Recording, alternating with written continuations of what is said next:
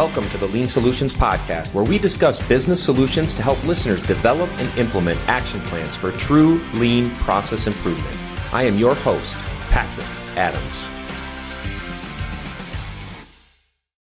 Hello and welcome to episode 8 of the Lean Solutions Podcast. My name is Patrick Adams, and I have the opportunity today to introduce you to a recording of a webinar that I had with uh, a good friend, Edward Blackman, he is a global consultant and the founder of Kelda Consulting in West Michigan.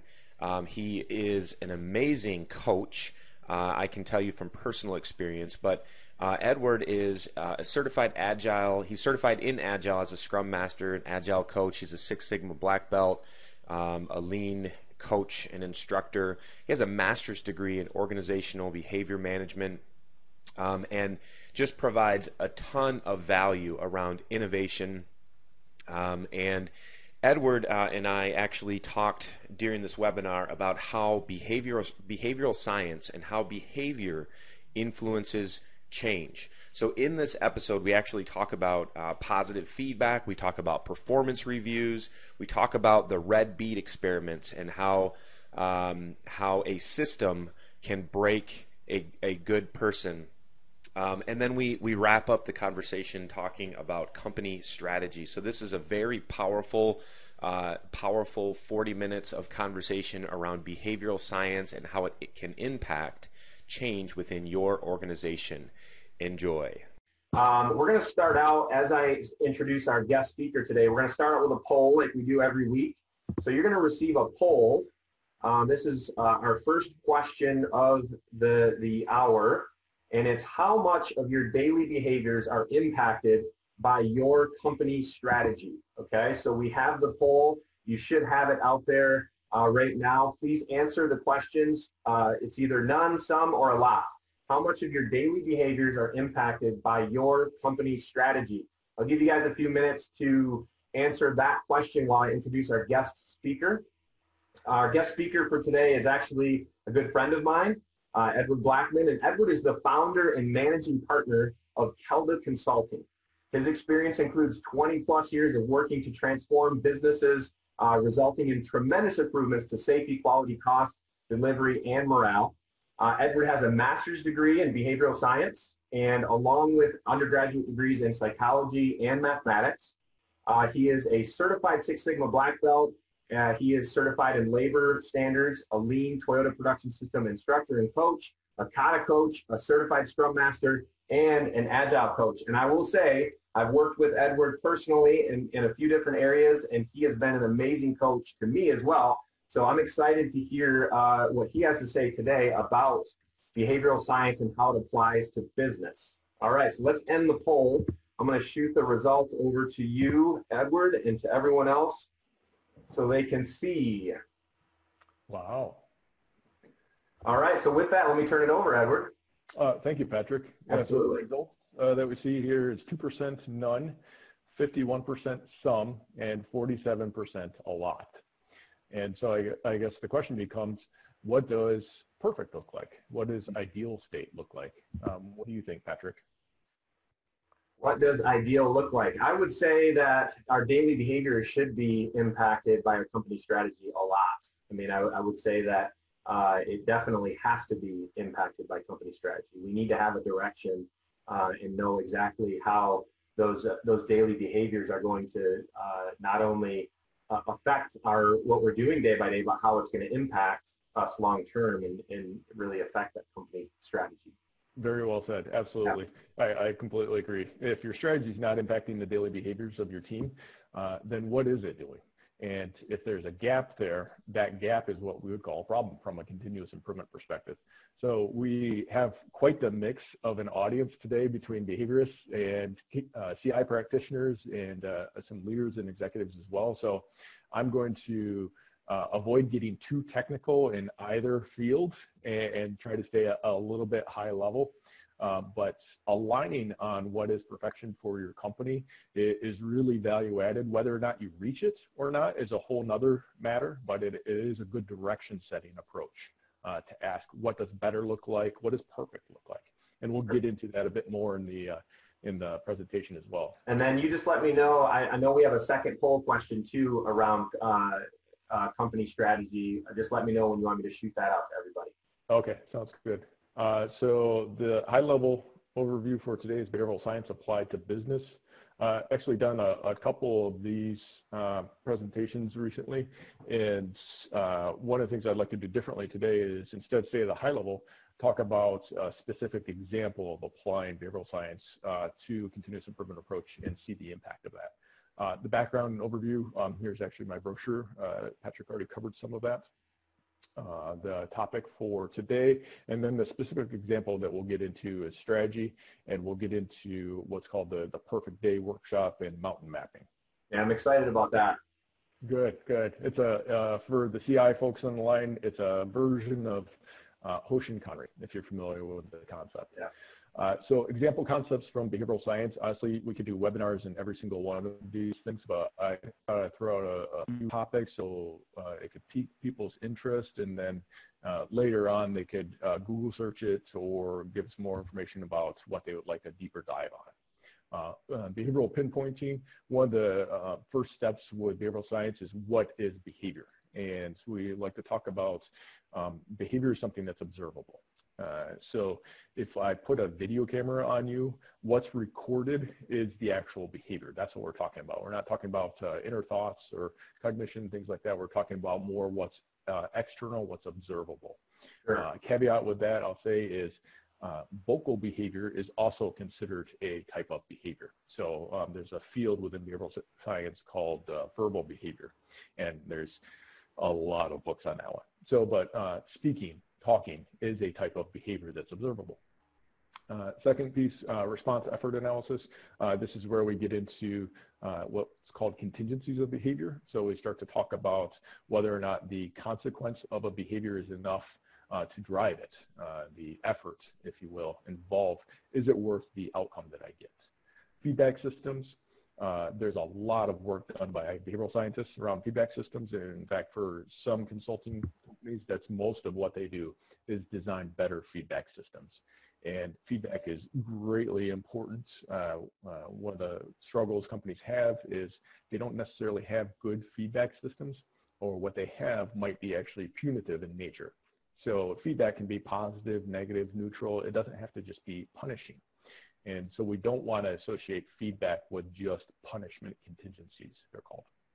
That's, and that's such an important topic too, Edward, because a lot of times uh, as as leaders, or you know, even when I'm out working with different uh, management, and I, I, watch them, that it does seem like feedback is always negative, it, it, or the majority of the time it's negative, and it, it's it's almost like we have to be very intentional about switching that up, and you know, going out and being very uh, active around positive feedback, and and because the impact of the positive feedback is probably even great, that way higher, you know, in, as far as the impact uh, on those people than, you know, what the negative is. Absolutely. It, and uh, to, to boil it down a little bit, uh, if every time I interact with my leader and that leader only gives me negative feedback, mm-hmm. then I'm going to associate that leader with negative feelings. Right. And, and that's that's not a good thing. Uh, we need to actually identify, see, and reinforce or uh, reward uh, positive behaviors as well. And, and it, it's really important. There's actual ratios out there that talk about it. Uh, there's a thing called a sandwiching technique. There's a lot of approaches to doing it. I'll just say that um, from kind of a smart aleck perspective, uh, positive feedback should be more than zero. so um, if it's not happening at all, then uh, let's try to increase it. And it's also a great way to grow coaches uh, to see who is exhibiting the, the right behaviors, rewarding that, and then grow them into potential coaches for others. Sure. And for those those of you that understand uh, leader standard work too, I would, uh, me personally, I would put that, I would dedicate time. I mean, you're always looking for opportunities to give feedback, right? But I would dedicate time to be very intentional, especially if it's not something that you are normally doing, right? If, if you have to remind yourself put it on your leader standard work and make sure that you're getting out there and and giving positive feedback to your to your team members right absolutely absolutely very good point Uh, D, I like to throw D in because uh, there's a thing you know called Premack principle or pre-matching and matching law. Uh, this is where we start to get into a bit of the math associated with uh, behavioral science. Uh, PIC/NIC analysis, I got some feedback from folks that uh, they would actually like a webinar just on this one. Hmm. And this is a specific tool that gets into if a consequence of behavior is positive, immediate, and certain, or negative, immediate, and certain um, a way to see that it's more likely to influence behavior than something that's uh, delayed or uncertain. Mm. Yeah, it, it's actually a, a, fascinating one. We'll probably do something on that. We, later. we should talk about that. Maybe we'll maybe we'll throw something out there in the next couple months uh, around that topic. That would be cool. I'd love to grow more behavioral scientists. Uh, Very nice. Uh, performance management. Uh, so unfortunately, uh, performance management does uh, tend to have a negative connotation in a lot of companies. Sure. Uh, it tends to be associated with punishment and things like that. Honestly, my, my view on performance management is if it's done really well, um, it, it, can really grow a company. And your performance management approach should be aligned with your company's strategy. And that's where we need to look at certain projects and objectives to make sure that uh, we're not uh, designing in what's called perverse incentives. So uh, when we try to design reward systems uh, for certain behaviors, sometimes we actually accidentally um, create perverse systems that create the opposite behavior. And, mm-hmm. and it's, it's really unfortunate when that happens. I, have had quite a few experiences like that where projects will continue uh, because of the objectives set in the beginning of the year, and yet um, the environment changed. It's dynamic. And right. so people continue with the project because it's tied to their bonus instead of having some type of PDCA or feedback cycle that allows you to adjust those objectives. Yes. I love that you're throwing that out there because that is probably one of the number one uh, things that I hear uh, when we talk about performance management is, you know, what happens when uh, something changes? Do we just keep pushing forward even though this this objective doesn't matter anymore? You know, it, it was in, put in my objectives three months ago. Do we continue even though, you know, COVID hits, right? Exactly. We have to be, we have to know that uh, things are going to happen and we have to be able to adjust and, and be flexible with our team in order to, uh, to have a good performance management system in place. So I appreciate the fact that you brought that up. Yeah, very good points, uh, Patrick. It, it's very salient with what we have uh, going on uh, right now. Uh, right. And whatever our system is for setting up annual objectives and you know whether or not we should have annual objectives at all is a, a whole other conversation but uh, we should design any objective setting system to be adjustable uh, right. we are in a dynamic environment not a static environment so when right. new things come up we shouldn't punish people um, for trying to adjust their behaviors right uh, tyler has a quick question around this one before we move on edward he wanted to know, uh, are the goals related, the goals that we're talking about, are these related to business success or competencies for the employees? Uh, yes. So uh, it's related to all of those. So the individual competencies or skills of an individual should be aligned with the overall objectives uh, to, to take a step back, if we want to increase our quality uh, for the year and we have certain projects uh, associated with improving our quality, then we need to ask, well, do people have the competencies or skills to accomplish those projects? And so there's a chain that happens there. That chain is something that we call a system. And so is the system aligned and set up for success? Perfect.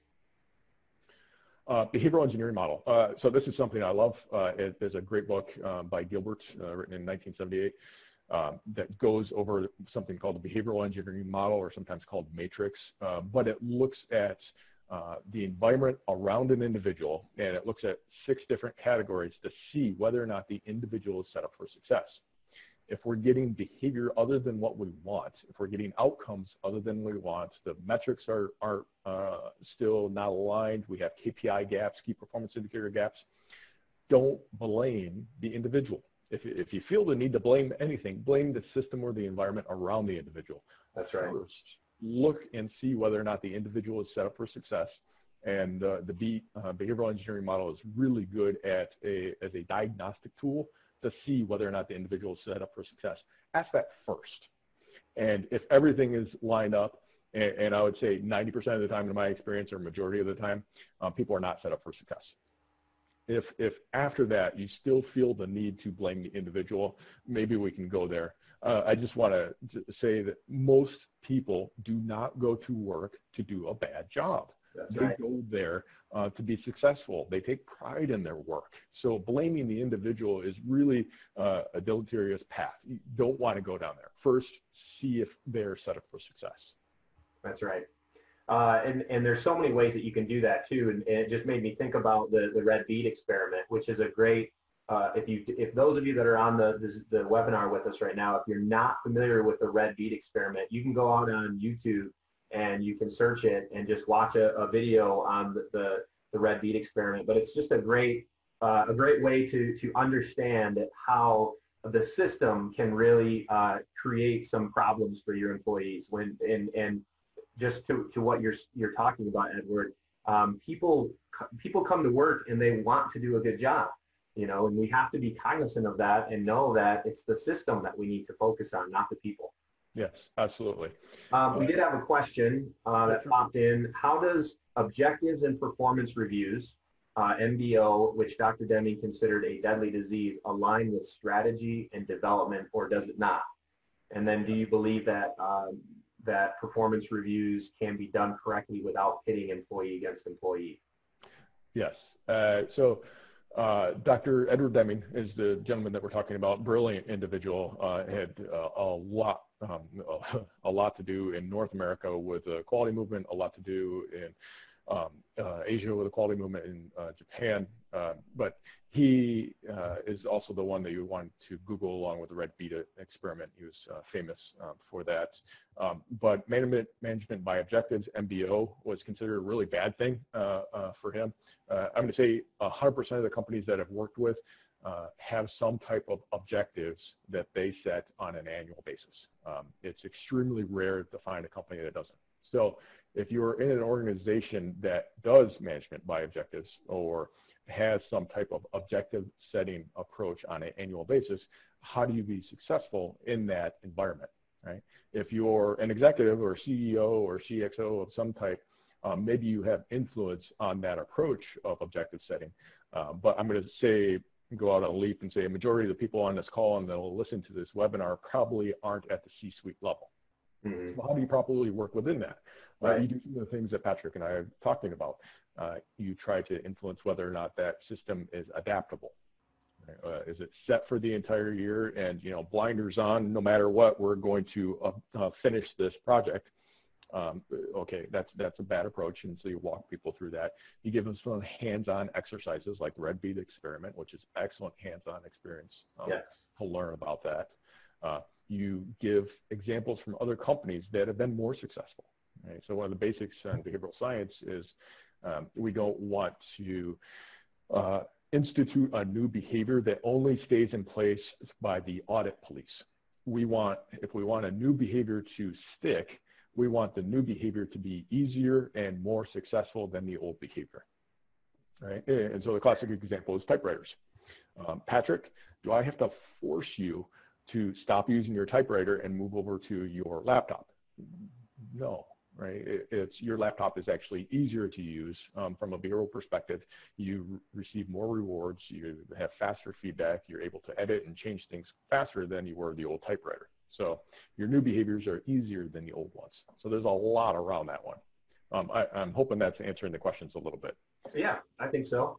Uh, I, I, will fully acknowledge there's a lot of passion around MBOs. Right, I understand that too.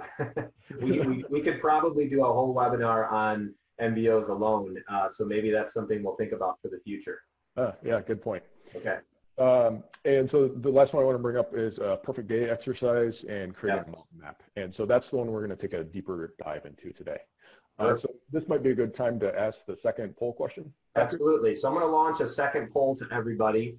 Uh, and for those of you that have joined us after we started, uh, we do have a chat box open up. Please use the chat box with any questions or comments or support information that you want to uh, really engage with, with us use the chat box. Make sure you choose all panelists and all attendees uh, so that we so that everyone on the call can see um, what your question is, and we'll, we'll do our best to answer those. The poll is now in progress. It's how often do you look at your company strategy, daily, weekly, monthly, quarterly, or annually? What What's how often are you actually taking a look at your company strategy? So the, the answers are coming in. We'll give you guys a few minutes to uh, answer that poll and then we'll end the poll. Um, so looks like we have a, a, quite a range here of, of answers, Edward. Just, just another minute or two and I'm going to end the polling. How often do you look at your company strategy? All right, I'm going to end the polling with that and share the results. There you go. Yeah, that's about what we would expect. Actually, probably a little bit better uh, mm-hmm. than than we. I would say so too. Yeah, yeah. Um, so we have some good behaviors. Uh, the extreme non-example, uh, some behavioral science, we talk about examples and non-examples. Examples are what you want, non-examples are what you don't want. And so the extreme non-example for uh, company strategy is, you know, it's set uh, once a year or once every few years, uh, depending on what you talk about for mission, vision, and strategy.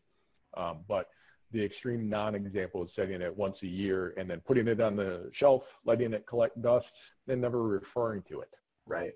Uh, the opposite approach of that is whenever I'm facing a decision and I need to do A or B, well, which one lines up with our strategy? Uh, so, oh, let's look at our strategy, have it evergreen, ever present, and say, oh, this uh, decision B lines up better with our strategy. Let's do that instead. And so if your strategy isn't a guide for your decision making, then there's a there's an opportunity, there's a gap there. Okay, so uh, terminology. Uh, so uh, we in behavioral science and we in continuous improvement uh, tend to get a bit pedantic about uh, terminology. Um, there's lexicons in both fields. Uh, I, I want to say I'm not looking to get into any type of deep religious debate about terminology. Um, I, I, would say most of us were trained by different mentors in a variety of uh, contexts by different companies, and so we all have different versions and different exposures to continuous improvement, to lean, to behavioral science, things like sure. that. so I would ask for a bit of uh, leeway when we're using some of these terms. They might not be exactly how you were trained on them, um, but uh, give them a try, see if they're successful, um, stay true to the experimental mindset, uh, PDCA mindset, and give them a try and see if they help. If they don't, you know, adjust. Yeah, I appreciate you throwing that out there, Edward, because we do have uh, individuals from all over the globe, different industries, uh, healthcare, manufacturing. Uh, so you know, there, there, there, there are going to be different terminologies. And so I appreciate you, you mentioning that. Thank you. Yeah, absolutely. Uh, so uh, Perfect is a, a workshop. Uh, I learned this from uh, this approach from Herman Miller primarily. Uh, they were taught by uh, Toyota, um, Mr. Oba, but they came into a healthcare client, I was, company I was working for, and asked us a really basic question in our clinics. What is a perfect day for your customers, in this case, patients, and what is a perfect day for your staff, including you know, physicians, clinicians, um, administrative staff, all them. And they went up to a whiteboard and listed out their responses. Perfect day for the patient, perfect day for staff, employees. And it was fascinating because then they got into, well, perfect day for a patient is, uh, you know, honestly, I have to fill out zero paperwork. Uh, I get to go directly to the exam room, right? There's no waiting, things like that. Mm-hmm. Perfect day for a physician is uh, her patient is in the room and ready uh, when she enters the room, things like that. And so they listed out all these attributes of the perfect day for a patient, for staff. And then they said, okay, let's, let's um, add numbers to this. And so 0% waiting, 100% on time, right? That's a what we call a delivery metric, right? Uh, zero paperwork, right? Well, paperwork might be necessary, um, but uh, no patient ever goes to a clinic or to a hospital to have a perfect uh, form filling out experience. No, no, that's that's silly. They go there to get healthy. Um, on, it's an unfortunate necessity in many cases to uh, fill out forms. So if that's not why they're there, if that's not a perfect day for them, how do we minimize the stuff that doesn't add value to the customer, right? And maximize the stuff that does. Right. Uh, does that make sense? It does make sense, yeah. And and uh, I know you're going to show us some examples here uh, you mentioned, you know, the the hundred percent this or or uh, perfect that, um, and sometimes people get a little hung up on on that the idea of you know, well, we're never going to arrive at 100% value add. We're never going to arrive at zero defects. We're never going to arrive at one piece flow. We're never going to have the perfect experience. So why do we even throw it out there?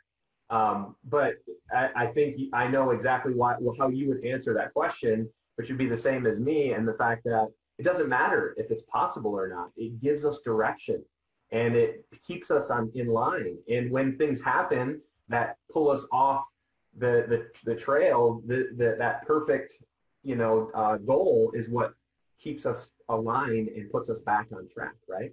Uh, absolutely, you nailed it, Patrick. Um, you, you, nailed it. It's uh, so to uh, people often uh, when they first get exposed to this approach, they'll uh, quote Voltaire: uh, "Perfect is the enemy of better." Yeah, yeah, sure.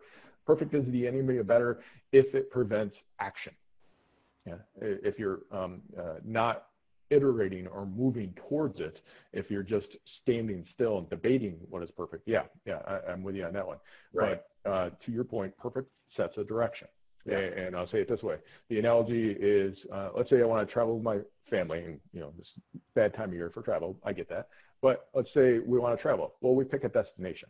And our destination is either Florida or California.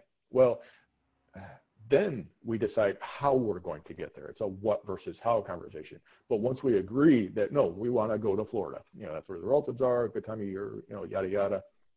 Uh, Disney at one time was open, fortunately not now, but uh, mm-hmm. but you agree on the direction, you agree on what is perfect, and then you start iterating, working towards that, come up in, coming up with your KPIs, your objectives, and things like that, and you pick your path, your journey towards that direction. That's right. So once you have alignment on what is perfect, and that is a, a big what if, um, then going in that direction is so much easier.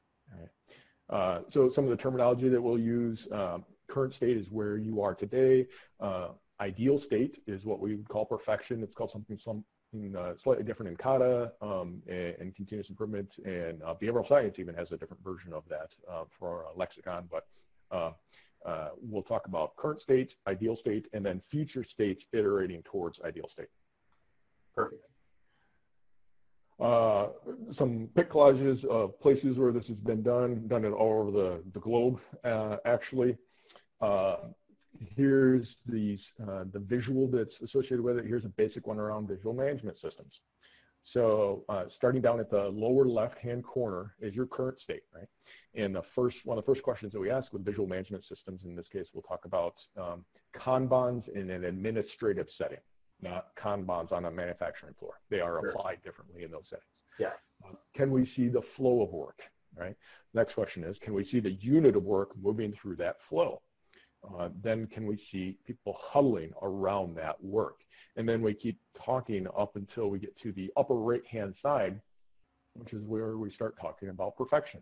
So perfection in a visual management system uh, setting uh, for administrative areas is all the vice presidents or all of your executives have aligned visual management systems that work together, right? So it's a bit of the symbolism associated with climbing the mountain to get towards perfection. Mm-hmm. A, a, little less abstract. Um, uh, after we talk about the, the steps, uh, I'll leave this up here for a minute. There are, um, these are basically the steps that you go through in a workshop to get people aligned around this perfect day and creating this visual that they will use later on in life.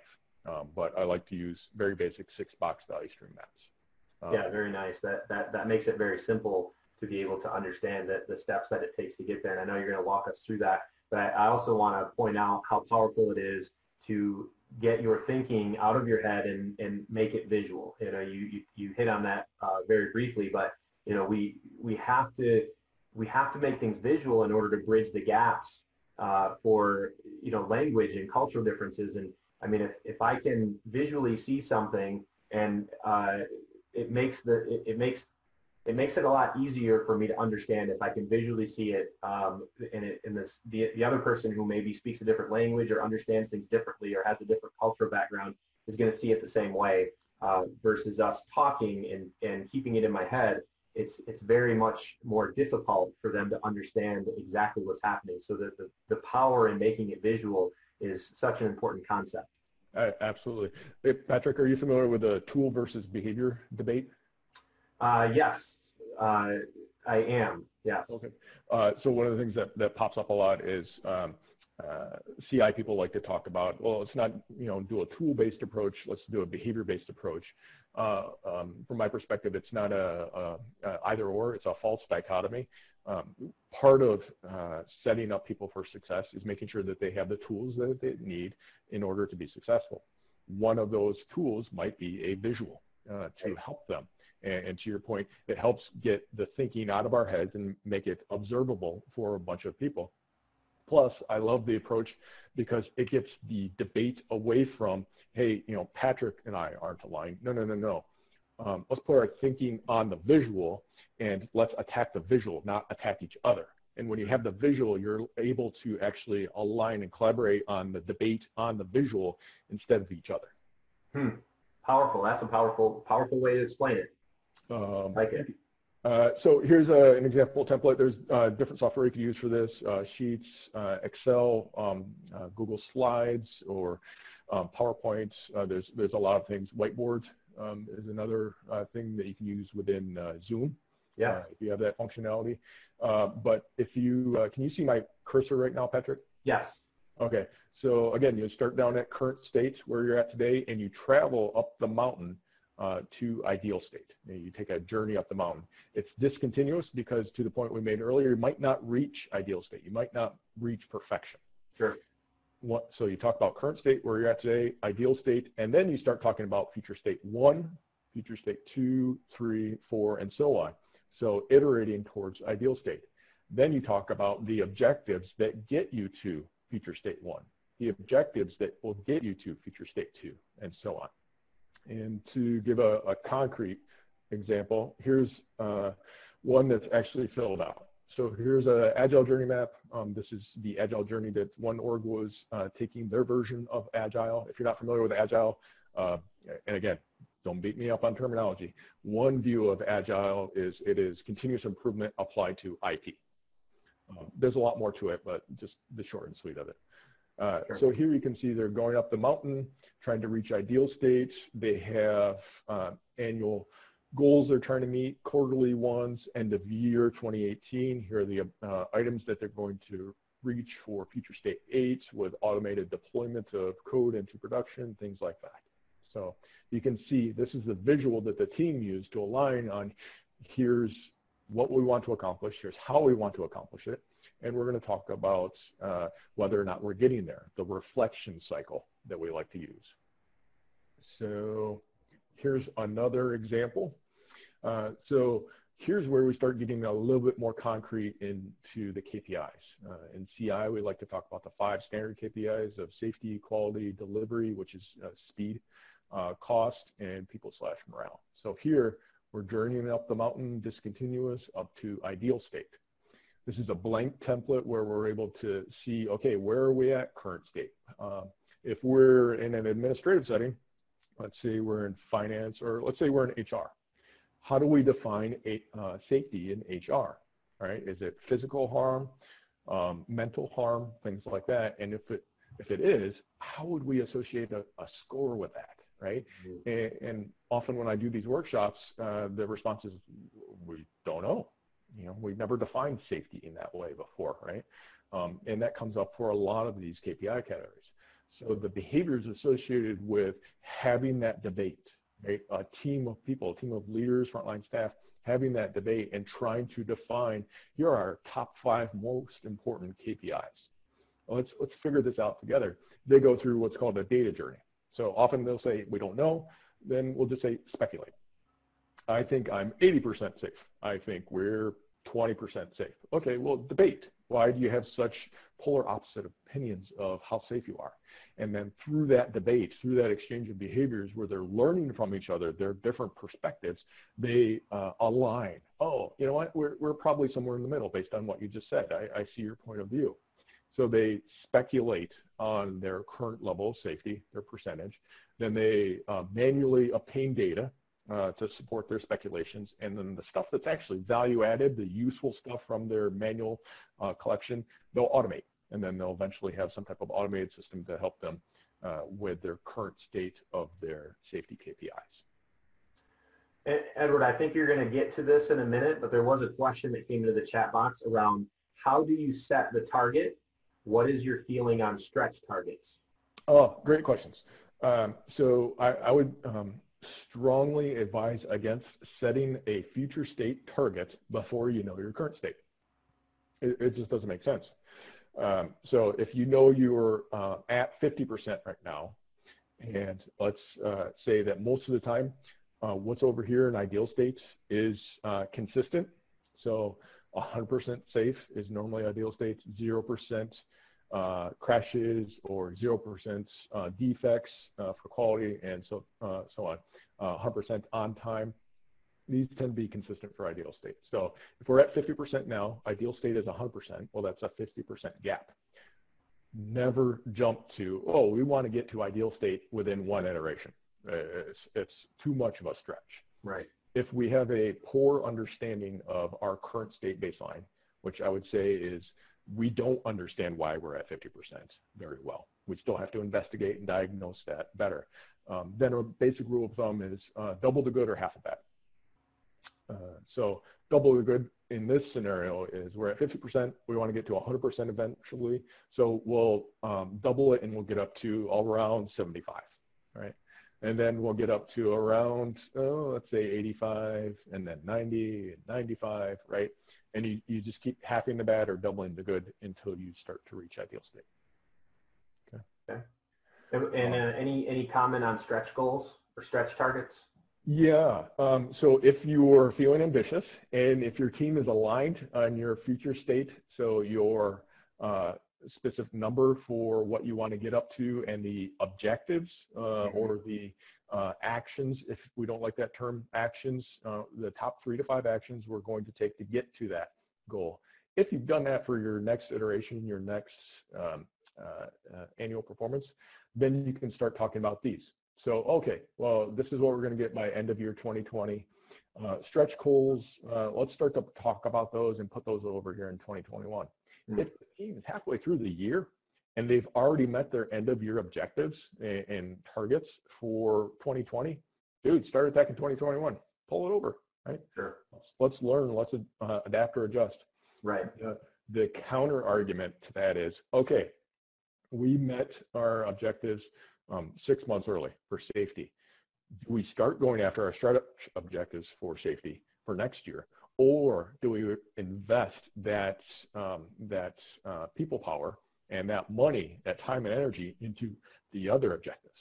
Mm-hmm. So safety was easy, but wow, we're way behind on timeline. So let's focus on that instead, and then we start helping one another across the system. Does that make sense? It does make sense.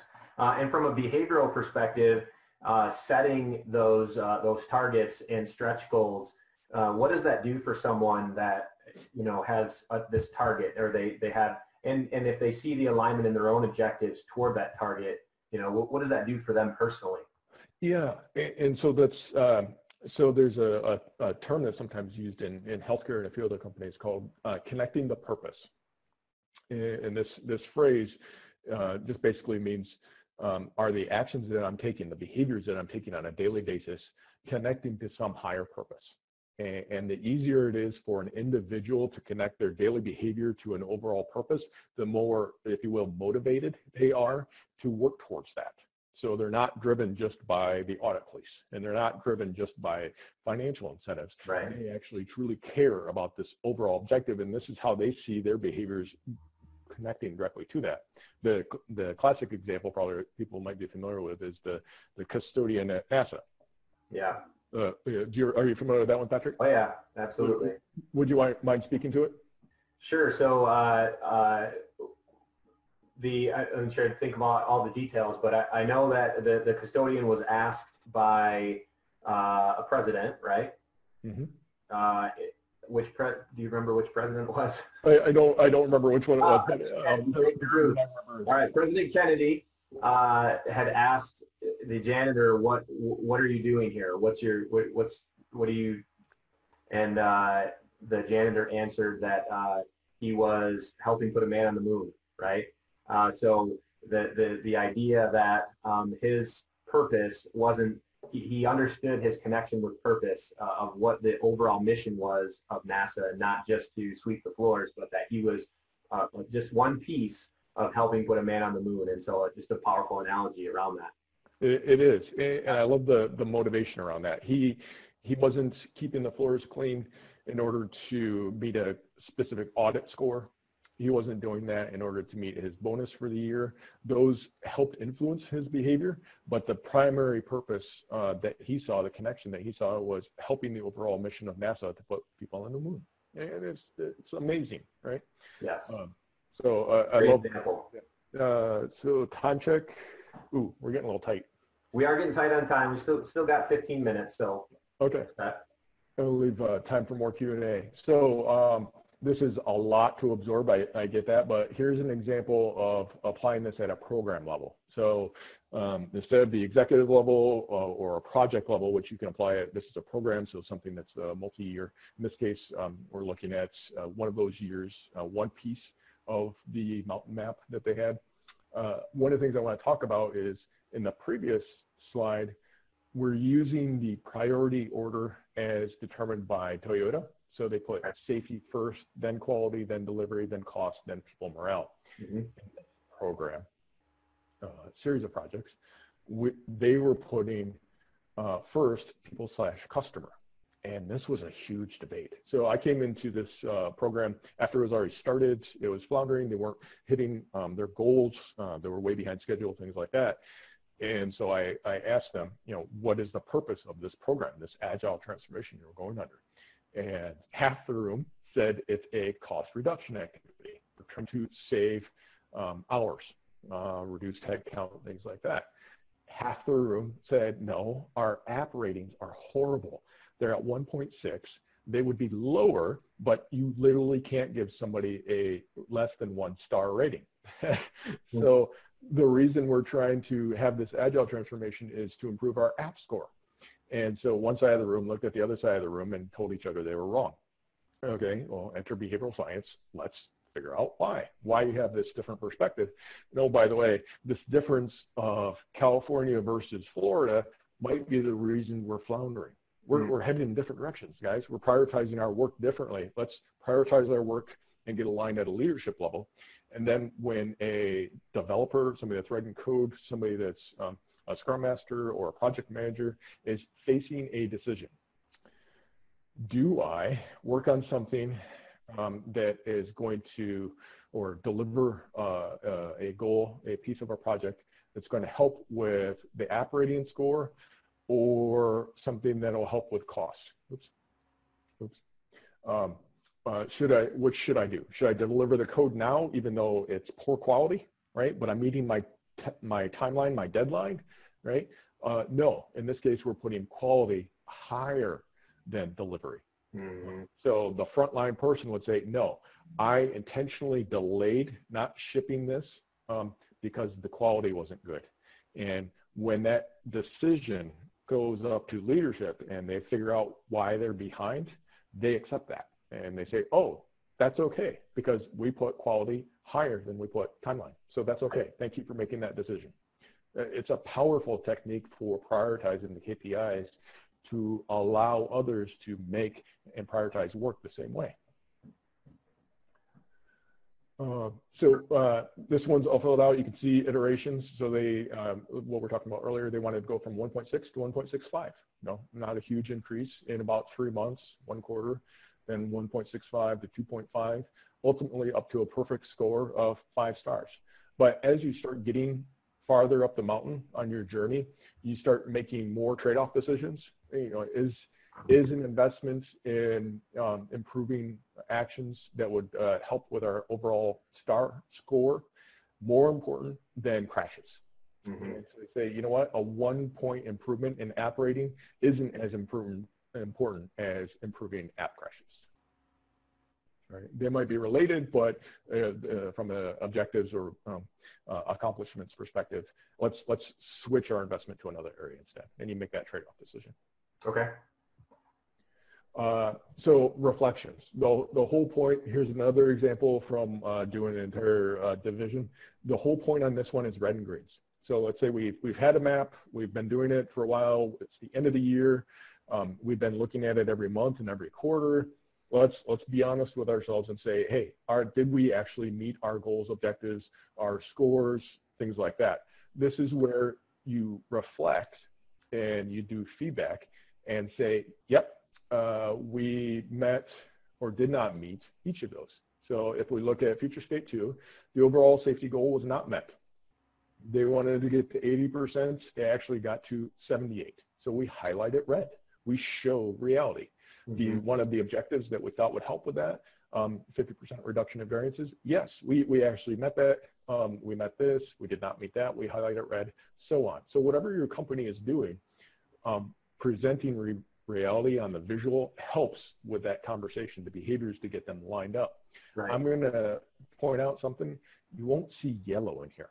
So mm-hmm. normally you see stoplight, red, yellow, green. Right. Uh, the behaviors in this in this particular organization, uh, there was low trust. Uh, so people did not feel safe to uh, show red. They thought it would be associated with themselves. They would be punished, things like that. So we took a, a lesson from Nationwide Insurance, who uh, um, they've done fabulous work. There's lots of presentations, and there's a book out there by Tom Paider and uh, some others. Uh, but they talk about the earning the right to use yellow. And, what they mean by that is uh, when they started some of their transformations, they only used red or green. Mm-hmm. And the reason was if they allowed people to use yellow, then everything on their version would be either green or yellow and nothing would be red because it wasn't safe to show red. And so in this organization, we, by the end of uh, uh, the second year, we still were not safe to show yellow. Uh, so we made the determination to stick to just, it was red or it was green. Hmm. That's an interest, interesting point. I, I like it. Um, so uh, safety, trust, um, these are big components with your visual and, yeah. and, being honest about your current state of the safety and the trust. Yeah. Uh, uh, we have two quick questions, but I know we're running tight on time. Uh, okay. Do you want me to throw these out here real, yeah, real please. quick? Yep. Uh, one of them is, uh, what struggles do you have getting the executive leadership team to buy into this? That'd be the first one. Okay.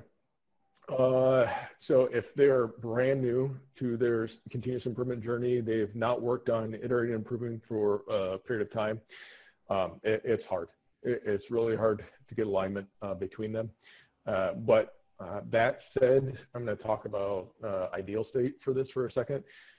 Imagine the beauty of you have the HR um, journey map, their mountain map, and you compare that to the IT mountain map uh, you compare that to the um, uh, finance mountain map, and you see where they line up and they don't line up.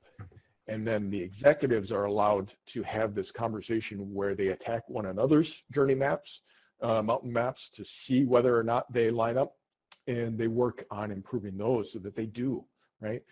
Shouldn't the uh, mountain map for finance line up with the mountain map for manufacturing? You know, shouldn't it line up with the one for HR for finance? So uh, the best way to get there is probably what part of the question was, is to find one executive that's willing to give it a try and, and just work with that one executive and show success with that one executive and that'll spread. Right. Uh, there was great, great answer. Um, the, the, the, other question was, uh, how long does this workshop take? If you were to walk someone through the, this workshop, what, what would the time frame be? Yep. Uh, so um, I've done this in two hours up to eight hours. Mm-hmm. And so probably uh, depends, I'm yeah, sure. It, it, depends a lot um, on the level of debate that happens with the team, how much of the KPI conversation they've had before, how much safety and trust there is with the team.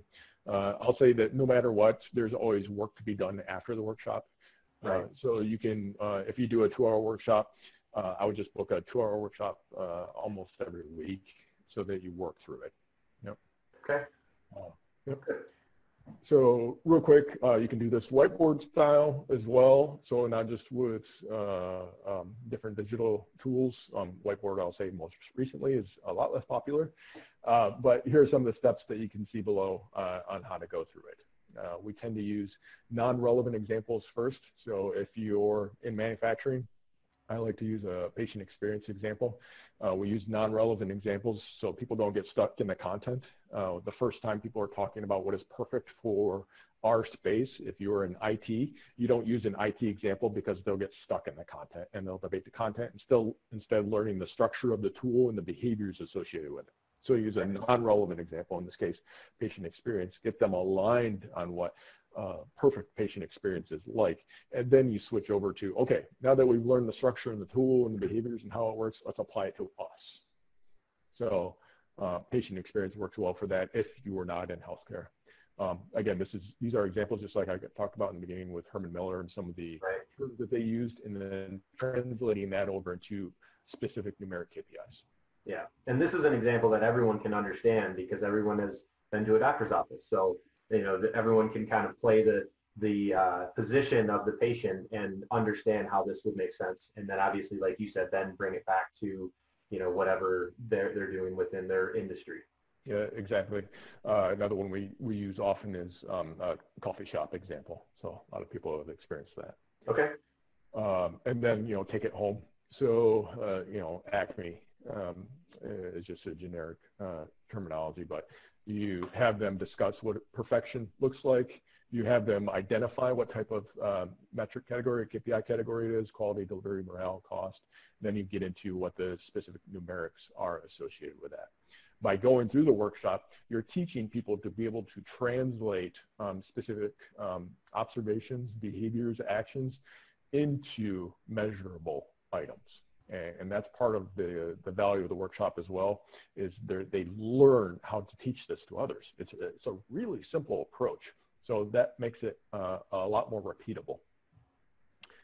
Uh, time check, getting uh, short here. Uh, some websites, additional materials you can go to. Uh, I want to give a, a, shout out not only to PA Consulting's website and all the beautiful materials they have out there. Obviously, I'm going to give a plug for my own website. By the way, if you're not familiar with uh, Sir Terry Pratchett, he's a, a prolific author. Um, in, in, his books, um, the, the term Kelda just means leader. Uh, here's the, the Lean IT uh, guide. This is Nationwide's uh, uh, one of their books by Tom Paider and another individual. Uh, I want to talk about this since we talk about strategy so much. Yeah. Getting the right things done by Pascal Dennis. So here's my severely marked up copy. Um, it is the best book on strategy I've ever read. And it just so happens to be a, a lean CI book. I'm going to say that Pascal Dennis, the author of the book, he deserves an honorary doctorate in behavioral science. Um, he mm-hmm. did an excellent job of paying attention to all the behaviors that are necessary in proper strategy development, deployment, as well as the tools. So. Nice. And that was getting the right things done. Good. Yep. Yep. Uh, yep. Letter N uh, by Pascal Dennis. Um, he has some, a lot of great articles out as well. Perfect. And, and then closer. Thanks so much for tuning in to this episode of the Lean Solutions Podcast. If you haven't done so already, please be sure to subscribe. This way you'll get updates as new episodes become available. If you feel so inclined, please give us a review. Thank you so much.